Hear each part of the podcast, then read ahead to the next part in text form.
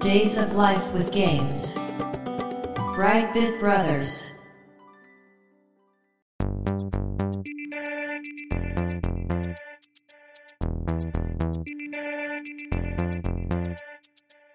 どうも、1P 川崎です。どうも、2P 長谷川です。この番組はかつてゲーム少年だった 1P 川崎と 2P 長谷川の2人がゲームにまつわる様々な話題で古きを訪ねて新しきを知る番組です。はい、ということで、ブライトビットブラザーズステージ127です。やっていきましょう。今回のテーマは、迷宮組曲はい、となります。今回長谷川さんが調べてきてくれたんですが、はい。これはいつ頃のゲームですか？これ1986年だそうです。86、やっぱ結構古いですね。そうですね。うんうんここ何回かは85年前後のゲームが多いですけどね。なんか迷宮組曲ってこう見た目のイメージでいくともうちょっとファミコン後期かなぐらいのイメージありましたけどわかります。ねそうですよね。うん非常にグラフィックレベルが高いうん、ゲームだったイメージありますけどね、うん、うん、うん。ハドソンですよねそうですね。うんもう、それこそ、ハドソンがすごくこう勢いがあるそうですね頃なんじゃないですかね。そうですそうですはいもう、ハドソンはファミコンが発売されてからずっとうん。任天堂のねスーパーサブ的なポジションでタイトル出してましたから、うん。うん。その中でもかなりのヒット作だったと思いますけどもうん。詳しい内容はじゃあ本編ではい。聞いていきたいと思います。よろしくお願いします。よろしくお願いします。Days of Life with Games. Brightbit Brothers. 迷宮組曲ですけど、はい。1986年11月13日、うんうんファミコンのカセットではいすね。で、うん移植とかじゃないはず。そうですね。オリジナルですね。完全オリジナルで、ハドソンから出ているアクションゲームですね。そうですね。うん。で、私の好きなね、キャッチコピーですけど、出た新感覚、ロールプレイングゲームって言ってました。テレビ CM で。ーん、これは、果たして、ドラクエと、ドラクエの後？いや、前か、いやは、でもそうでもないか。一応ね、うん。なんかドラクエより先にロープレを名乗ったのが頭脳戦艦ガルという。そうです。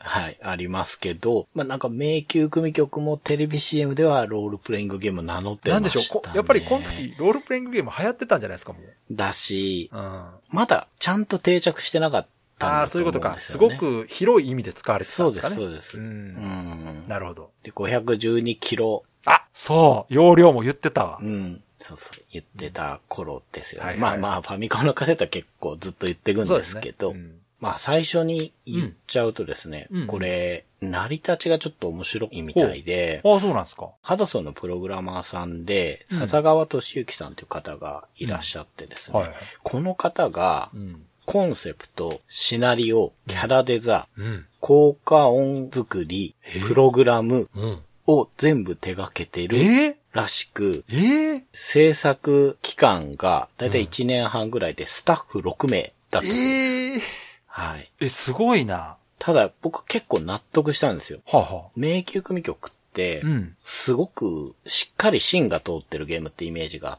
て、うん世界観だったり、なるほどその操作性だったり、うんまあ、全部の水準が高くて、うん妥協がない感じの作りだったと思うんですね。ほうほうほう。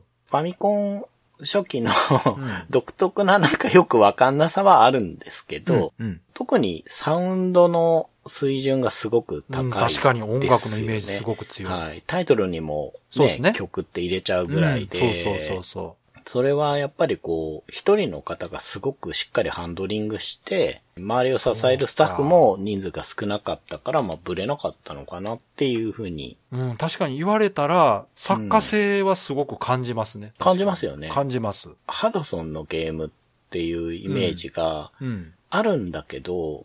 ハドソンの顔には結局ならなかったんですよね、このゲームはむ。しろそう、ハドソンっぽくないと思う。そうなんですよ。ハドソンというよりはもう迷宮組曲っていうイメージが、強いな。そうそう。すごくわかります、うんそれ。そう。タイトルとしてこう、ね。イメージが強い独立してますよね、完全にね。うんうんで、それはですね、うんあの、後でも言うんですけど、うん要は展開を全然しなかったんですよね。一応、ミロンシリーズってことになってるらしいんですが、はいはいやっぱボンバーマンとか、うん。桃伝だったら桃鉄だはいはいったりみたいな、うんああいう展開がなかった。し、確かに。うん。ね、シューティング的な大会的なこともないから、うんうんどうしてもこう、独立した一個だけの存在みたいになってた気がするんですよね。確かにそのゲーム内容自体もあるんじゃないですかね。その何かを競うとか、うんうん、うん。そういうものじゃなかったんで、はい。本当に謎を解いていくというか、うん。そっちがメインですもんね。うん。うん。ただ、僕はもちろんすごく好きだったし、うん。僕の周りでもこのゲーム自体の評価すごい高かったイメージあるんですよありますね。うんうん。だから名作としてうん。名前が上がるゲ上がーム一つりますね。だと思うんですよ、はい。あの知名度はある方だと思いますね。うんうんうん。だから聞いてくださってるリスナーさんの中でも好きな人結構いるんじゃないかないってタイプいます。はい。なんですけど、うん。ストーリーをですね、お今回調べたら、お思ってたのと違ったんですよね。ええはい。じゃあ、あまあ、当然ストーリーはありますよね。はい。いかにもなこれはね、めちゃくちゃ長いんで、はい何？あの、抜粋してきました。はいはいはい。あ、はいありがとうございます。エプシロン星の住人は、お互いに触れるだけで相手の気持ちを理解することができた。うん。そのため、文字や言葉は発達せず、離れた人に自分の気持ちを伝えるためには音楽を使った。なるほどな。しかし、この物語の主人公ミロンにはその能力がなかったのだ。うん。どうして僕だけ人の気持ちがわからないんだろう。悩んだミロンは仲間を探す旅に出ることにした。ちょうどその頃ミロンの住むユシュタル村に謎の危機が迫っていた。ミロンは旅の初めにこの謎を解こうと、七つの谷を治める王女、エルシラに会うことにした。しかしミロンが見たものは、楽器を魔人に奪われて困っている町の人々だった。北の果てに住む魔人がガーランド城を占領し、王女を白深くに閉じ込めたのだ。うん。ミロンはガーランド城の中に隠された謎を解き、奪われた楽器を取り戻して、閉じ込められている王女を助け出すことができるだろうか。ああ。というお話なんですが、前半全然ピンとこなくないですか？うん、急に宇宙人なんやと思って。ね。うん。違う星の人の話や。ね。全然知らなかったですよね。メルヘンチックな絵柄だから、うん箱絵も確かに。だから、エプシロン星から始まるのがびっくりですよね。びっくりしました。ちょっとシューティングの話してんのかなと思って。ね。うん。そうなんですよ。まあ、でも、ね、うん。言葉が発達しない、うんうん意思疎通ができるから、うんまあ、しなくて音楽がそうそうそう。別の意味で発達したっていうのはちょっと面白いんだけど、そうですねの主人公はその能力がないとかね。いいですね。いや、いいじゃないですか。結構、あ、そんな背景があったんだっていうのはね、全く知らずに遊んでいました。いや、それはね、多分今まだ開花してないだけで、覚醒するんですよ、多分。そうそうそう。ね。そういうね。そのタイプでしょ？ふんだんに後が作れそうなねえ。ストーリーがあるいいん設定ですよ。そう。周りと違う、劣ってる主人公っていうのはね、はい何か秘めた力を持ってるはずですから。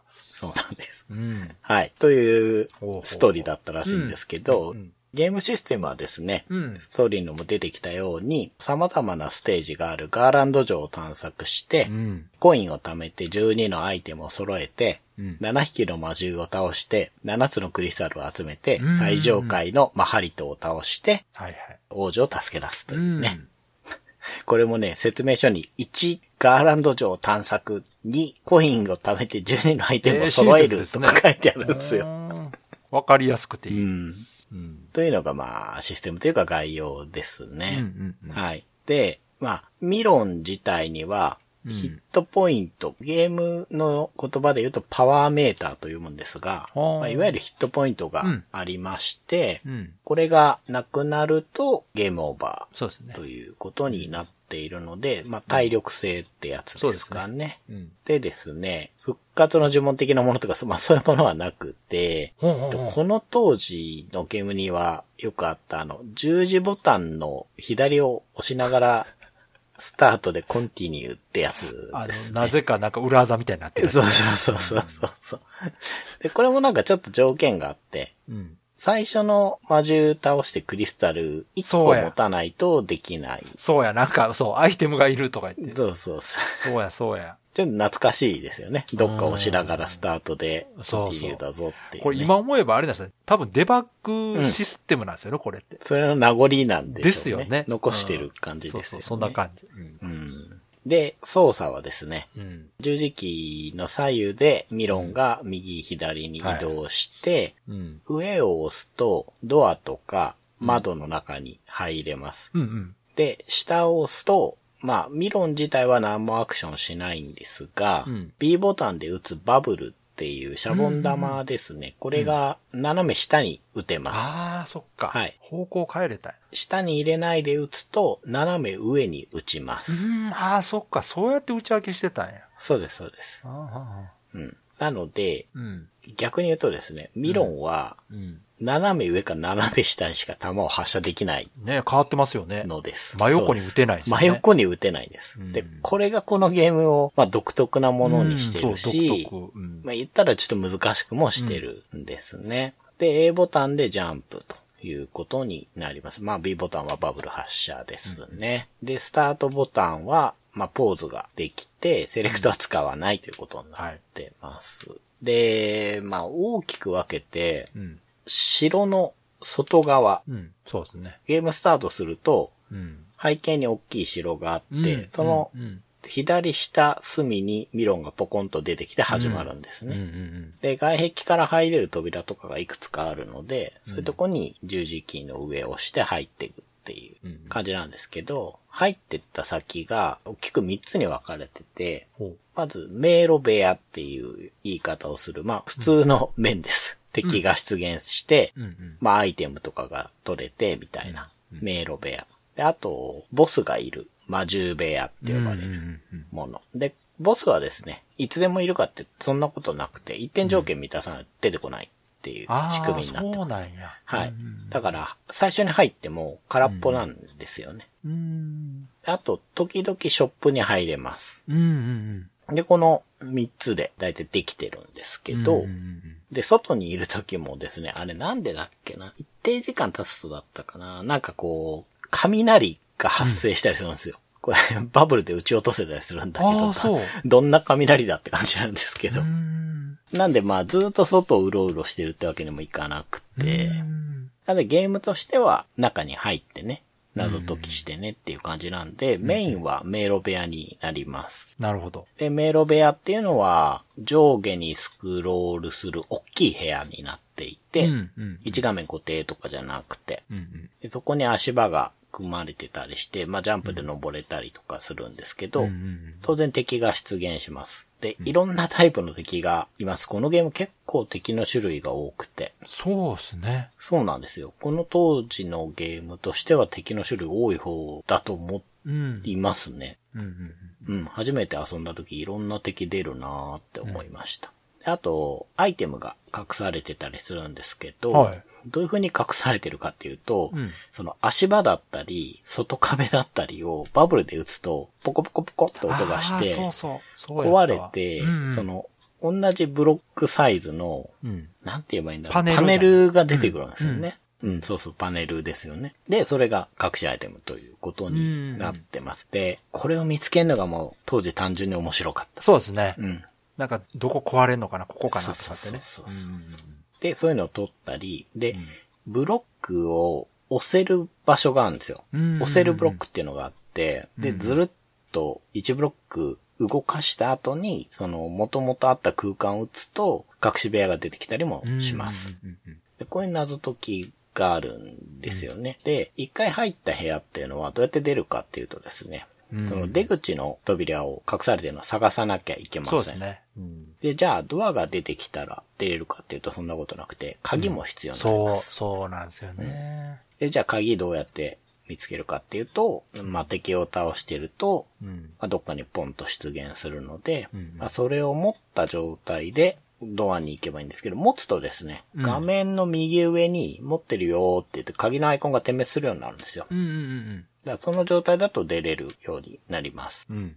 うんで、一回入った迷路部屋で、一回鍵取ったら、うん。もうその部屋の鍵は持ってるっっていう扱いに常になるので、うん。出入り自由になります、その部屋は。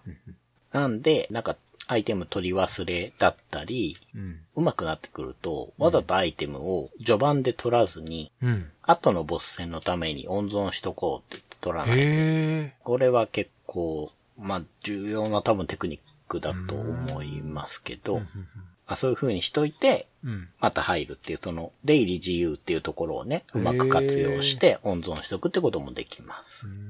で、どんなアイテムが出るかなんですけど、うん。ちゃんとした故障がなかったので、ああ、そうなんや。名前ついてないんや。えっとね、一個一個にあるんですけど、うん。アイテムのジャンルがあって、うんうん。まあ、今回は、ブロック壊して出るものを仮に出現アイテムって呼ぶんですけど、はい。買えるアイテムもあるんですよ。で、それはもう全然別だから、うん。まあ、出現するアイテムはですね、まず代表的なのがコインですね。うん。お金が出おます。金ね。はい。このゲームお金の概念もあって、これも楽しかったんですけど、うん、そうそうそうん。でコインが出るので、これを集めるとう。、うん。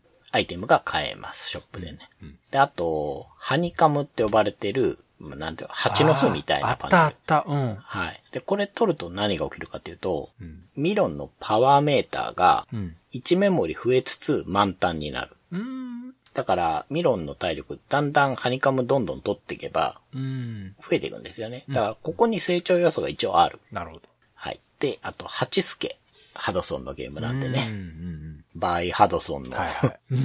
うん。CM の最後に出てくるあの、ハチスケのドット絵がですね、うん。これも隠しなんですけど、一定空間を打つと出現して斜めに飛んでいくんですよ、これ。ふーああ、っそうなんや。て。はい。でほっとくと消えちゃうんで、うんうんこれ追っかけて捕まえるとですね、うん。バリアをミロンがまといます。うん。一定回数攻撃を防ぐことができるんですけど、うんうんうん。で、さっき言った温存しとくっていうのは大体これですね。ああ、そうなんや。はい。ボス戦の前に8スケつけた方がいいので、なるほど。無理に全部取らなくても、出現場所を覚えてるんだったら取っとくっていうことを当時僕はやってましたね。うんうん。うん。で、出現アイテムはこんなもんなんですけど、うん。もう一個大事なものがありまして、これはですね、うん。決められた場所を下からうん。叩く、続きするとうん。出てくるんですけど、あうんの、まあ、わわかりやすく言ったらスーパーマリオでブロック叩くみあ、たいに、なんかあったな、それ。何が出るかっていうとですね、うん。楽器箱って呼ばれてるものが出てうん、うんうん。これを取るとボーナス面に入れます。そうや、そうや。はい。うんうんうん。で、このボーナス面がこの迷宮組曲っていう名前にすごく関わるもので、うん。ボーナス面に移動すると何が起きるかっていうと、んまあ、下から音符がこう飛び上がってくるんですよ。うんうんうんで、これが3種類あるんですけど、うんうん1ポイントのもの、2ポイントのもの、マイナス1のもの、シャープが2だったかな。で、フラットがマイナス1だったと思うんですけど、っていうこの3種類のものがぴょんぴょんぴょんぴょん跳ねて出てくるので、これをこう、ミロンを左右に移動させて取りますと。んで、溜まったポイントが、ボーナス面が終わった時に、コインに換金されます。うん。うん。だから、まあ、できるだけ取った方がいい。そうですね。で、これ時間制なんですよね、この面っていうのは。で、その時にうん。曲がかかってるんですけど、うん。背景に楽団みたいのがいるんですよ。うん。で、まあ、楽器を持ってるストーリーのとこで言った村人ですね。ああ、そういうこと。がいて、そうそうそう。太鼓、シンバル、チューバー、オカリナ、ハープ、トランペット、バイオリンっているらしいんですけど、うんうんこれ最初にボーナス面入った時にうん。うん。太鼓の音しか鳴ってないんですよ。そういうことね。そうや、そうや。はい。うん。で、もう一回入ると、シンバルの音が追加される。うんうんうんうん。ということでう、ん。どんどん進んでいけばいくほど、そうそうそうだいたい迷路部屋に1個楽器箱が隠してあるはずなので、うん。進めば進むほど、このボーナス面の曲がうん。豪華になっていく作りなんですね。いいですね。いい演出ですよね。そうなんですよ。これ、86年の時点ですごく、いや素晴らしい気が利いてますよね。おしゃれおしゃれ。うん。なんかすごく良くて。で、うん。まあタイトルが迷宮組曲だから。ねえそうそうそうそうなんです。ここがもう本当にすごくいいところだなと思っねていて、いくつか他のゲームでこれを、まあオマージュしてるようなゲームがありますね。確かうん風のクロナーでやってるはず。あ、そうな村んや。人助けるとちょっとこう。人が増えつつ。音楽が増えてったうん覚えがあるんですけど、まあ、そう、名曲未曲でやってるんですよね、これをね。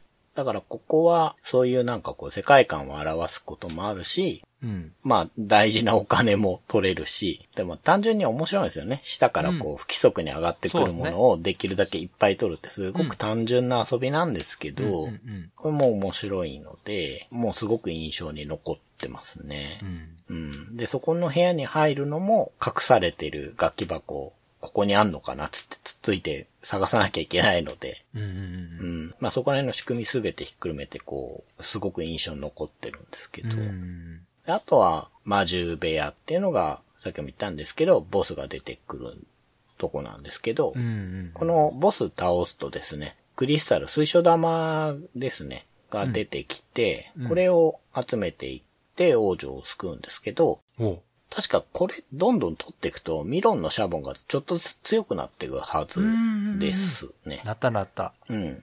で、あと、ショップ。で、買い物もやっぱこのゲームのすごい面白かったところで、買い物できるゲームこの当時なかったってことはないと思うんですけど、うんうんうんうんなんかすごく楽しくて、そうですね。まあ面の作りもちょっと変わっててですね、うんミロンが一番最下層にいて、うん。上の方に今持ってるその12のアイテムのうちこれ持ってるよっていうのがアイコンで表示されてて、ああ、そうでしたっけ？えー左上に。うんで、水晶玉いくつとかも確かあって、で、右側にですね、店主がいるんですよ、おじさんが。ああ、はあ、はあ、はあ。で、下に3つスロットがあって、そこにこう、売ってるものと、あと、ヒントって書かれてるところがあああ、るんです。そうそうそそう。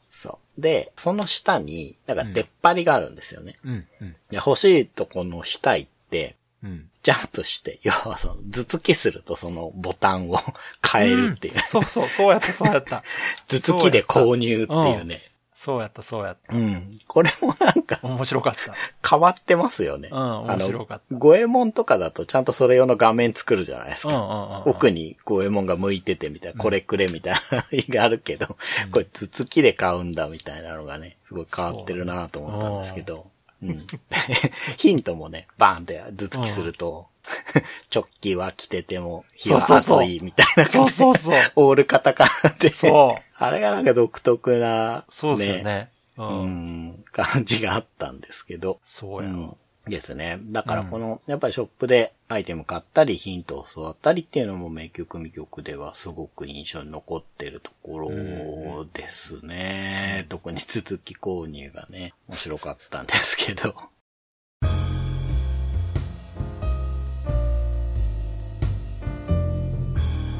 Brightbit Brothers.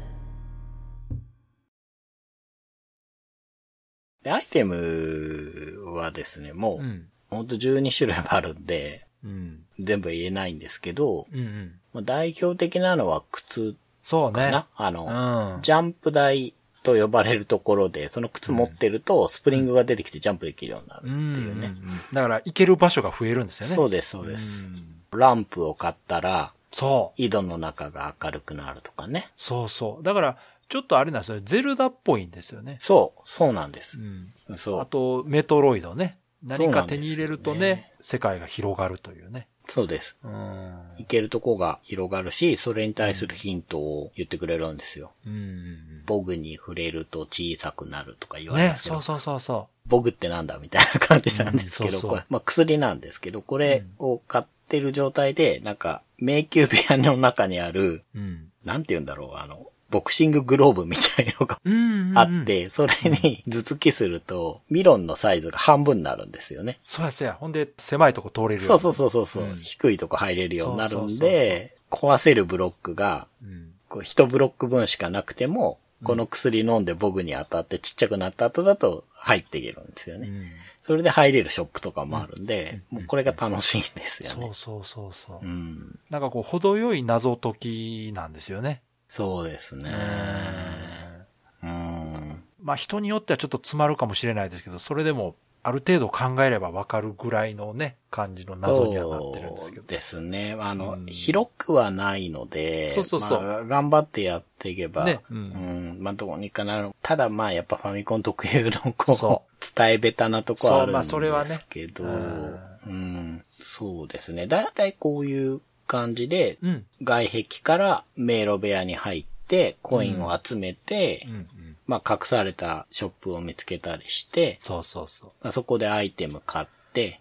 で、それを一定条件満たすと、うん。ボスが出てきてそれを倒して、みたいなので、だんだんだんだんこう、上の階層に上がっていくんですね。うんそうそうそうそうこのお城が大きく分けて3階層に分かれてるんで、上に上がっていって、最終的に、まあ、ボスを見つけて倒して、ボスもね、偽物が、王女に化けた偽物とかがいるんですけど、まあそういう謎もちょっと解いて、うん。まあ、助ければ、救出すれば、クリアっていうね。まあ、この頃のゲームなんで、エンディング画面がちゃんとあるっていうよりは、英語でね、サンキュー、ミロンみたいなこと言われて、ね。終わっちゃうんですけど、ちょっとあの、がっかりするやつね。そうそうこれで終わりっていうね。ち。ょっと味気ない。ん、じゃ味気ないんですけど、ただ、もう本当にこのサイクルがしっかりしてそうそうそう。で、その中で、もう本当川崎さんが言ったように、ゼルダみたいにうん、アイテムでいける世界が広がっていくんですよね。うんうんうん僕すごく印象に残ってるのは、中盤に出てくる、うん。右端にある井戸に入れる。うん。うん。まあ、序盤の終わりぐらいかな。その、ランプを買うと入れるようになるんですけど、井戸の底にエリアがあって、奥まで行くと、なんか獣じゃっぽい、ケモちゃボスがいるんですよ。あの、他のはね。羽が生えてる。そうそう、なんかね、でっかい鳥みたいな怪物ね。そうそうそうそう。んなんだけど、井戸の中はね、うん。獣じゃのやつがいて、あの、最初にランプ持ってない状態で入っちゃうと真っ暗なんですよ。うん。うん。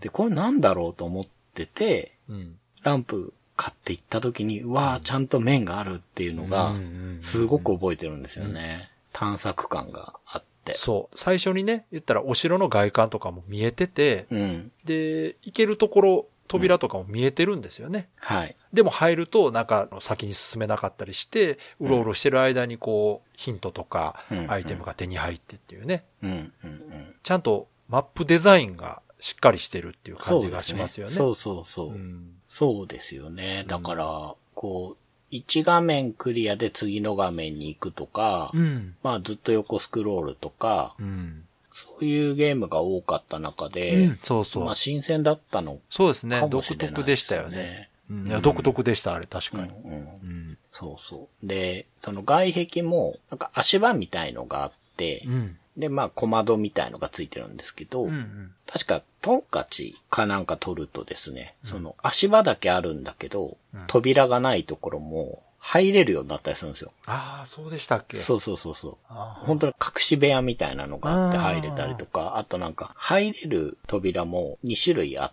て、うん。なんか硬そうな格子状みたいになってるやつは、ノコギリっていうのがないと入れないんですよ。そうか。なるほどね。それぞれ対になるこうアイテムがあって。そうだからその辺もちょっと簡単な謎解きになってですね。そうなんですよ。で、達成感があるんですよね。あるあるあれ買ってきたからここ入る。あるあるあ。る。うん。そうそう。で、最初から見えてるから、これ何なんだろうと思ってたとこに入れるようになって。で、進めていくうちに、もしかしてここ行けんじゃないとかね。そうそうそう。あの考えてくる。まあ入ったらね、なんもなくて、ドゥルルルルっつってすぐ出てきちゃうとことかもあるんだけあるあるあど、うん。まあ、そういう中でこう、隠しショップとか見つけると、やっぱ楽しいですからね。そうそうそうそう。う。うんん。なんかこう短いスパンで考えることと発見と、っていうのがこう繰り返される感じが楽しいんですよね。そうですね。なそうそので、このゲームはう。、うん。僕は持ってなくて、うんうん。当時友達の家に行ったら友達がやってたんですよ。うん。でめちゃくちゃ楽しそう。わかる。で、あの、そう、見た目もね、面白そうなんですそうなんですよ。見た目もすごい良くて。明らかになんか他のゲームと比べても異質だったんですよね、見た目が。うん、うん、うん。なんか不思議なグラフィックだった。そう。でも上質な感じはしたんですよ。下下。いいもんなんだなっていう感じはすごい伝わってきて、うん。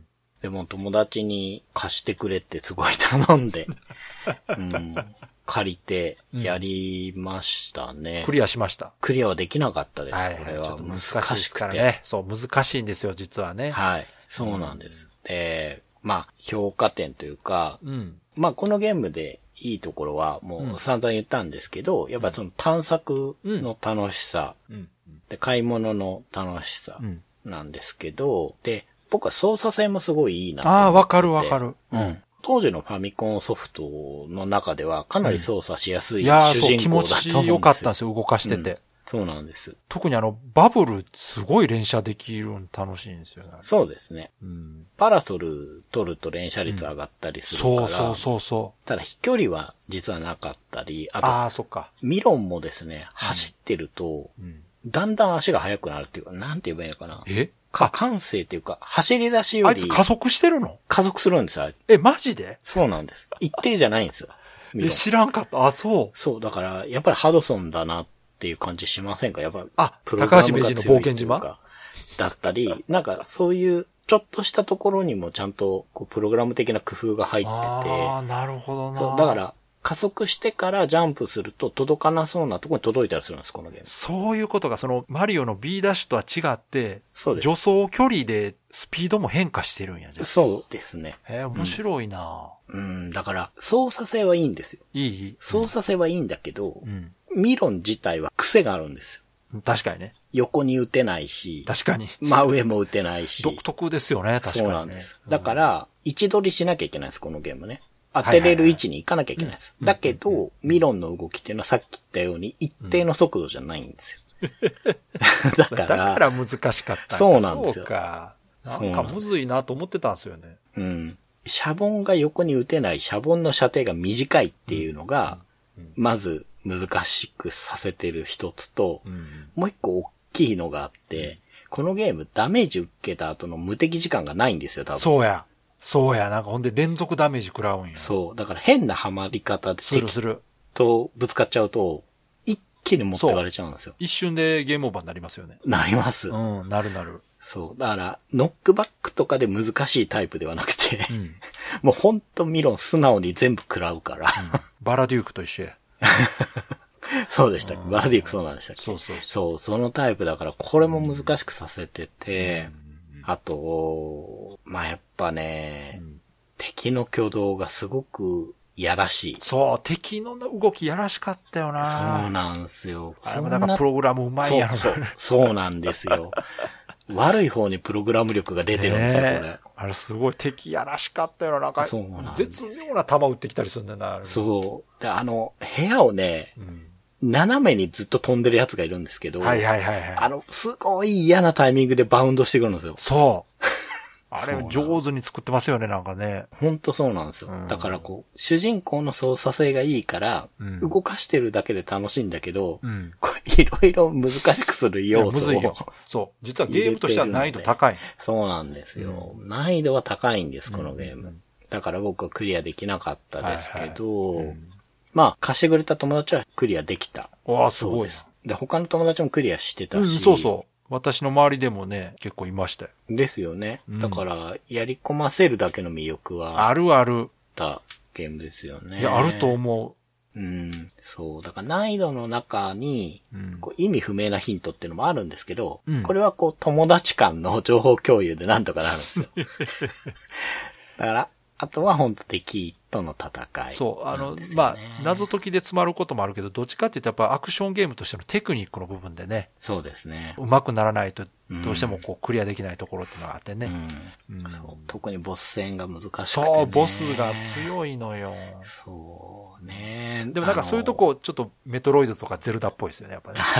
そうあ確かに。ーやっぱり。せめてね、ボスのヒットポイントがゲージで出てればいいんですけどね。わあかんないから、そう、あ見えないんですよ、こあ、れ。そうか、そうでしたっけ？だから心が折れるんですよ、途中で。な。どんどん怖くなるんですよ。自分ばっかり減るから。そうっすよね。う。ん。そっか、そっか。まあ、狙ってやってるのかなと思うんですけどね。うん。そう、だからすごくいいゲームなんだけど、うん難易度が、まあ、この当時のファミコンご多分に漏れず高いといううんことなんですよね。うん。で、音楽ですけど、やっぱりすごくいい点といえばね。ね、もうあの、名曲と言われるタイトルの中の一つですよね、これね。そうですう。ね。うんん。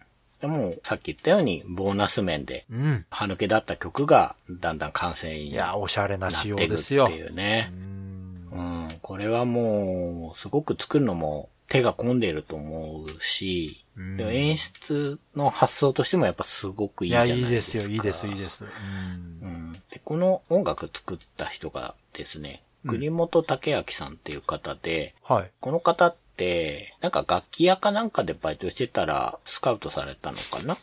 あの、曲作んないみたいな。まあ、ハドソンで。へえ、すごいな。うん。だから、社員じゃないっぽいんですよね。楽曲提供みたいな立場なんだと思うんですけど、ど提供した曲がですね、うん。チャレンジャー。ええ、名曲じゃないですか？はい。服部くん。わ、すごいっすね。スターソルジャー。あ、すごい。ハドソンの屋台骨を支えてる人じゃないですか。ボンバーキング、カトちゃん、ケンちゃん、桃太郎伝説。すごいですやん。はい。ハドソン代表するタイトルばっかりですやん。そうなんですよ。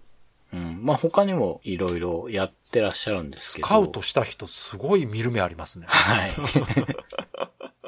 うん。で、やっぱりその、制作総指揮のうん。最初に名前出した笹川さんっていう人と一緒に、こう、容量の多くを BGM に割いて、こだわって作あ、った。やっぱり音いいですもんね。うんあれファミコンとは思えない音鳴ってるなと思って。だからこの笹川さんっていう人が、うん。効果音もやってるのでうん、曲に対してもやっぱり、なるほどね。いいもんにしようっていうのが、最初からコンセプトであったんでしょうね。でも、プログラマーの方なんでしょ？プログラムもやるそうです。すごいな。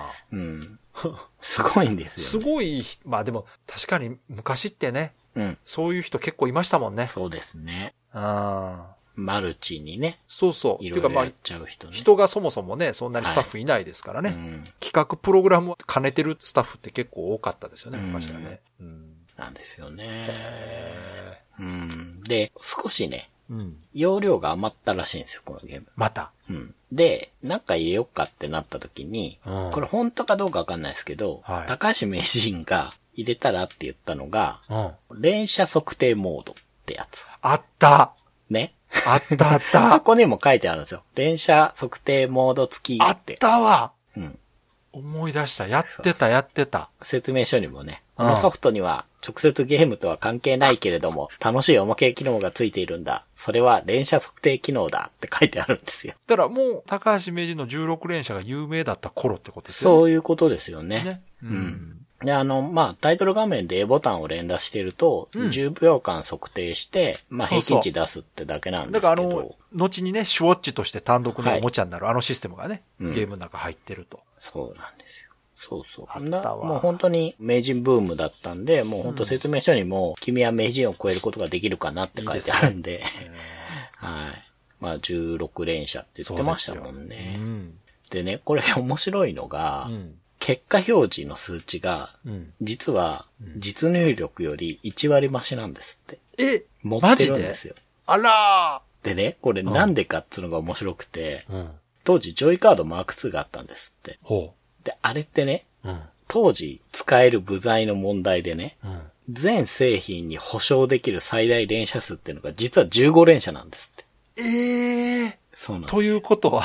なんで、うんでも16連射の時代じゃないですか。はいはい。だからう、んそれを担当のプログラマーさんが憂慮して、うん。個人的な判断で1割増しにしちゃったんです。そういうことか。はい。ジョイカード使った時に、うん。16連射してないとまずいから。そう、そう考えたんでしょうね。すごいな。おもろいですよね、これ、本当に。うん。まあ、そう、不具合とかいうレベルではないけども。うん、そうそうそう、おまけだからね。まあね。うん。まあ、こう、ね善意から出たささやかな嘘ですよ。面白いなうん。で、これ、無意味ってこともなくて、うんこれで連射して、うん数値出してからゲームスタートすると、うん1回目のボーナスステージの得点に連射測定の結果が加算されるらしいんですよ。すごい。偉いなちゃんと遊びにつなげてるな。そうなんですよ。これ偉いわ僕全然知らなかったんだけど。いや、えいや、素晴らしいですよ。うん。うん。ね。うん。だからもう本当に遊びの要素がいっぱい入ってるというか。なんか、いいですよね。こう、うん遊びを作ってるという感じがすごい伝わってきますね、なんか。そう。だからまあ、やっぱり当時の規模で、うん、マンパワーでうん結果につながるところが多かったから。そうですね今ってやっぱすごくね、うん大人数でやるんで。そうそうそう。個人が勝手なことやったら収集つかないんですけど。ね。うん。まあそういう時代じゃまだないから。そうですねそれのいい面がいっぱい入ってるゲームなんだなっていうのを。そうですね。それをこの笹川さんっていう方がちゃんと芯を通したんで、全体のクオリティが高くて、独特の世界観、手触り、音楽があるゲームに仕上がったんだないやーそうですよね。でも、納得ですよ。う。うん。うん。納得しました。うん。そうなんですよね。で、最近80年代のね、うん。ゲームのお話ししてて、うん。まあ、要素が少ないから、うんそんな長くなんないかなって思ってますけど、迷宮組曲調べたらまあこれだけいろいろあるっていう感じでね。いやー、迷宮組曲はだってもう見るからに詰まってそうなゲームですか。そうなんですよ。ただ、やっぱり、僕もすごく好きだし、好きな人も多いと思うから、いつかね、話したいなと思っそうですねた。あの、本当知名度はうん。結構高いゲームだとは思いますよ、やっぱり。はい。うんはいいろんなところにこう、うんフックのあるゲームですかね。音楽がいいとか、そうなんです。操作性がいいとかね。うん、そうそうそう。本当ね、このゲームが、なんかこう、存在としてすごい強い感じがね、うん。途中で川崎さん言ってましたけど、ハドソンのゲームだっていうよりも、そうそう永久組曲だっていう感じがね、いや、本当そうん、う。うん。ありますよね。だからこう、一応続編があるのに、うん。続編を知ってる人は多分すごく少ない、そうですね。思われるんですけど、ね。いや、本当そうだと思いますよ。まああの、スーパーファミコンで出てる続編のドレミファンタジーっていうゲームなんですけど、マジっすか？はい。これ横スクロールアクションで、うん。見た目的にもいいし、すごく面白そうですよ。ただ、すごいプレミアなんで僕は持ってないんですけど。またそんなことにことなってるのまあ、だいたい1万円前後で取引されてる。まあ、スーファミやしな。うん。うん。で、もう時代を移して DS でも一応。続編というかまあ、世界観を引き継いだパズルゲームが出てるんですよ。パズル？うん。うん。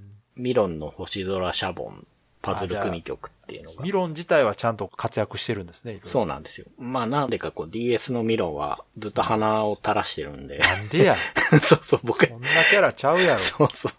どうしたって思ったんですけど、ただこうゲーム面白そうで、うん。ボタンに対応した3色のシャボンをこう空に打ち上げる、あのマジカルドロップとかみたいな。タイプの打ち上げパズルなんですよ、消していく。うんうんなるほど。そうそう。色によって、こう、くっつけ方の消える条件が違うみたいなやつで。うん。なんか、もう普通に面白いと思います。パズルボブルみたいな感じ。うん。そうそうそうそうそうそうそう。うん。そうそう。見た目的には、ああいう感じですね。まあ、これも箱ついてるとちょっとプレネなんですけどへ。うん。っていうのは、まあ一応出てるんですけど、やっぱり元祖が一番、こう、存在感を感じるなっていうとこですねそう。ですね。みんなで遊ぶゲームじゃなくて、一人用ゲームですけど、すごく、うん。みんなで見てた気がする。ああ、わかる。すごいわかる。ううんん。誰かがやってるのを見てても楽しいゲームだった気がしますね。そうですねう。ん見てるとやりたくなるんですよ、ね。そうそうそうそう。ちょっとやらして、つってね。うん。やったら難しいんです、すごい。うん。Days of Life with Games. Brightbit Brothers.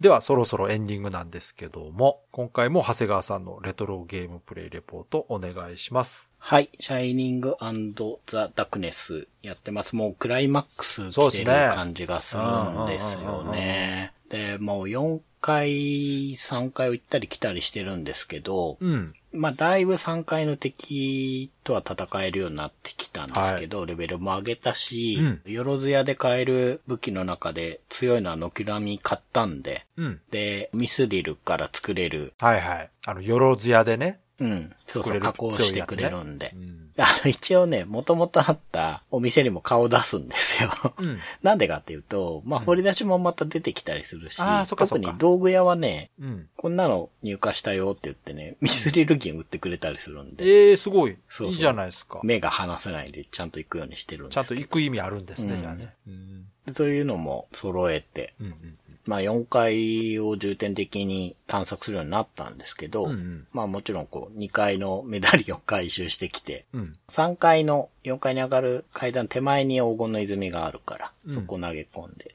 ワープポイント作ってっていう感じなんですけど、頑張って奥まで行ったらですね、牢屋に囚われているクレア姫を見つけました。ほうほうほう。あついに。前もあったんですけど、うん。今回は会話内容的に本物っぽいなという感じで。あ、そうか。はい。前偽物でしたもんね。前に捨て姫がいたんですけど、ただ、牢屋の鍵がないので、うんうん、どうしようかなと思ってて、まあ、会話してたら、この奥に進むと、うん。鍵があるはずだって言うんで、うん。じゃあ、つって奥に進んでいったらですね、奥から専用のアニメーション使って、うん。赤い鎧を着た騎士がこっち来てですね。はいはい。まあ戦闘になるんですよ。うん。で、まあめちゃくちゃ強いんですよ。うん。硬いんですよね、とにかく。うんうんで、まあ、どうにかこうにか倒したら、うん。うん。正体がですね、はい。魔剣に洗脳されてた、行方不明になってた自分の父親でした。あらはい。よかったですね。じゃあ一つ目的を達成したと。ただ、うん。倒しちゃったので、え？はい。あの、倒した後に正体が分かったと？そうです。倒して、剣を手放して、洗脳が解けて、自分でも正気に戻って、なんでそんな急に悲しい話になるそうな、そうなんですけど、そうなんですけど、前も言ったんですけど、人生のほとんどをダンジョンで過ごしてるんで、あんまり思い入れがないんですよ。申し訳ないんですけど。ああ、まあまあ、そらね。うん。そうか。だから、正直こう、へーっていうか、そうか。すごい白状なんですけど。まあう、ん。びっくりはしたけど、いや、確かに。うん。あ、そうなんだ、みたいな感じで、うんまあ、倒してしまったんですけど、はい奥に行ったらちゃんと牢屋の鍵があって、これで姫を助けて、ちゃんと本物でしたね。うん。で、まあ、姫は、その状況に気がついているので、うん。もうなんか、こんな悲しいことになってしまってみたいになるんですよ、一応、はい話的にはね。で、まあ、このまま探索してたら、姫がなんか、助けてくれたりね、今まで助けたやつがたまに加勢するんで、はいはい。助けてくれたりすんのかなって思って試したかったんですけど、うん何分自分の父ちゃんがめちゃ強だったんで、そうか。もうボッコボコにされててですね。もうさすぐワープして帰りたいって思って帰っちゃったんですけど、結局はいはい試すことなくね。うん。ただ、街でうん。姫連れた状態で宿屋に入れんのかなって思って。おこれはドラクエの時にあったお約束ですから。お約束。うん。はい。まあちなみに宿屋は呼び鈴で、うん。看板娘の女の子を呼び出すんで、ちょっと気まずいんですけど。確かに。ね、ちょっとね。あの、宿屋入ったら、宿屋のおじさんが、うん。これは姫じゃないかみたいな。おうあ、ちゃんとリアクションしてくれんの？そう、してくれるんですよ。みんなびっくりしてい、や、そらそうやろ。こんなとこにいちゃいけないよと。うん。もう一刻も早く城に送り届けなさいみたいに、あうんの、諭されてですねあら止まることができなあらかあらあらったです。すごい大人の対応やな。そうなんですよ。セガの人考えたな、ちゃんと。ねこういうことする人がいるやろうと思って。え。うん。凝ってるなーって思いました。ねえ、凝ってますね。お父さん倒した時よりびっくりしました。いやー、すごいな。ちゃんとこう作られてるなって思いますよね、そういうのを見るとうね。ん。その、宿屋の中に、うん。おじさん、おばさん、あとその他の傭兵とかいるんですけど、うんみんなちゃんとセリフあるんですよ、姫に対してね。うんあ、姫ってこんな綺麗なんですね、みたいなのとかちゃんとあって、で、えーうんじゃあ、道具屋とかよろず屋行ったらどうなるかな？さ、そこは何も変わんなかったですけどね。うんうんとにかく宿屋に泊まれないようにだけは仕込んでありました。すごいな。うん。ちゃんと想定されてたんや。はい。なんで、うん。まあじゃあ城に送り届けるかってことで、はい城まで行ったら、まあうん王様にすごく感謝されて、うん。まあ騎士団長には褒められて、うんなんか大臣みたいな人は、うん。今まで呼び捨てだったのに、語尾に殿をつけてくれるようになったりとか、あらあら。まあとにかく褒められてですね。うん。で、姫は一応お父さんのことは内緒にしてくれてるんですよね。なるほどねうん。だからまあ姫と自分たちしか知らないことになってるんです。うん。でももう目的二つも果たしたじゃないですか。そうです。だからあとボスだけです。あああ、そういうことね。はい。ボス倒すだけ。そっか、そっか。うん。で、魔法の指輪だったかな。なんか王様がくれるんですよ、ご褒美でね。で、持ってるだけで、なんか効果が出るみたいなんおで、指輪系はね。で、あとですね、大事なのが、牢屋の鍵を手に入れたってことで、うん。今までの階層にも開けてない牢屋があるんですよ。中に宝箱が入ってて。うん。で、まあ、とりあえずこれを全部回収して、うん。最強装備にしなきゃいけないどなっていうのと、うんその城のメピストの師匠になるのか、うんその大魔導士みたいな人曰く、うん。光のシリーズがあるんですね。うん。今、光の兜は持ってるのかな？うん。盾も持ってるか。あと、鎧と剣があるはずなんですよ。うん。で、これ全部揃えないと、ボスと戦えないっぽい。倒せないようなことを言ってた。で、そこになんかこう、聖女の涙って言ってたから王女だったから。まあなんか女性の涙が必要で、みたいなうん。いくつか条件はあるんですけどう、んうん。じゃあまだやることあるんですね、いろいろ。そうです。多分、5回が最後だから、うん。もしかしたら5回にもいくつか光シリーズが散らばってて、うん。多分それを集めて、なんか条件満たしてボスと戦闘で終わりだと思います。うんう。ん。あもうあと最後の一くだり。あら、まあ、もう先見えてるじゃない。うん。そうですね。じゃあもう何もなさそうですね。そうですね。ねうん。ここでもう一回ぐらいどんでん返しあったらちょっと うん。わかりました。じゃあ次ぐらいで最終回かな。そうですね。うん。はい。ちょうどいいですね。じゃあね。うん。では、いつもの告知お願いします。はい。ブライトビットブラザーズでは番組に対するご意見ご感想、あなたのゲームの思い出やゲームにまつわるエピソードなどお便りお待ちしています。ホームページ右側のメールフォームや番組のツイッターアカウントへの DM などでお送りください。ツイートの場合は、ハッシュタグ BB ブロス。BB がアルファベットで、ブロスがカタカナをつけていただけると見つけやすくて助かります。よかったら番組ツイッターアカウントフォローしてください。よろしくお願いします。よろしくお願いします。ということで、今回は迷宮組曲でした。いはい。や、なんか話してたらちょっと遊びたくなりますけど、はい。多分ね、最初ちょっとだけやっても満足するんですよね。僕 は、クリアできないの分かってるんで 3DS ではい。買ってるんで、ははい。まあ今回話すにあたって久しぶりにちょっとやってみましたけど、やっぱ難しいですね。でしょ？難しい私も途中までやったらもう十分満足なんでうん。あの、ドゥルルルルとかってこう入るとことかだけでも楽しい。そうそうそう。わかります。ね。はい。ではまた今回もはい告知はいさ。せていただきますけれども、現在皆さんからお便りを募集しております。テーマは、続編を作ってほしいゲームというテーマで、皆さんがね、このゲームの続き遊びたいなとか、このゲームのシリーズの新作出ないかなと思ってるタイトルありましたら、そちらに関する熱い思いや思い出などお便りで送ってください。まあ、あの短いものならね、ツイッターでハッシュタグつけてつぶやいていただくか、番組アカウントの方にね、リプライいただくか、はい。もしくはちょっと長くなりそうなら DM でとか、番組ブログのメールフォームへいただいたりとか、どちらでも構いませんので、はい。どんどん送っていただけましたらですね、ステージ129の方で紹介させていただきますので、はい。よお便りお待ちしております。ろしくお願いしますよ。ろしくお願いします。まあ我々もちょっと考えとかないとね。そうですね。うん。うん。まあ、もう考えとかないとというかね、一択なんですけど。あ、そうなんですか。え じゃあ楽しみにしてます。いや、まず一本はもう確定してるんで、おもうー。今まで聞いてる方なら、簡単に予想できると思います、いやー、全然わからない。ええマジっすか。まあ楽しみにしておいてください。はい。今回も最後まで聞いていただいてありがとうございました。ありがとうございました。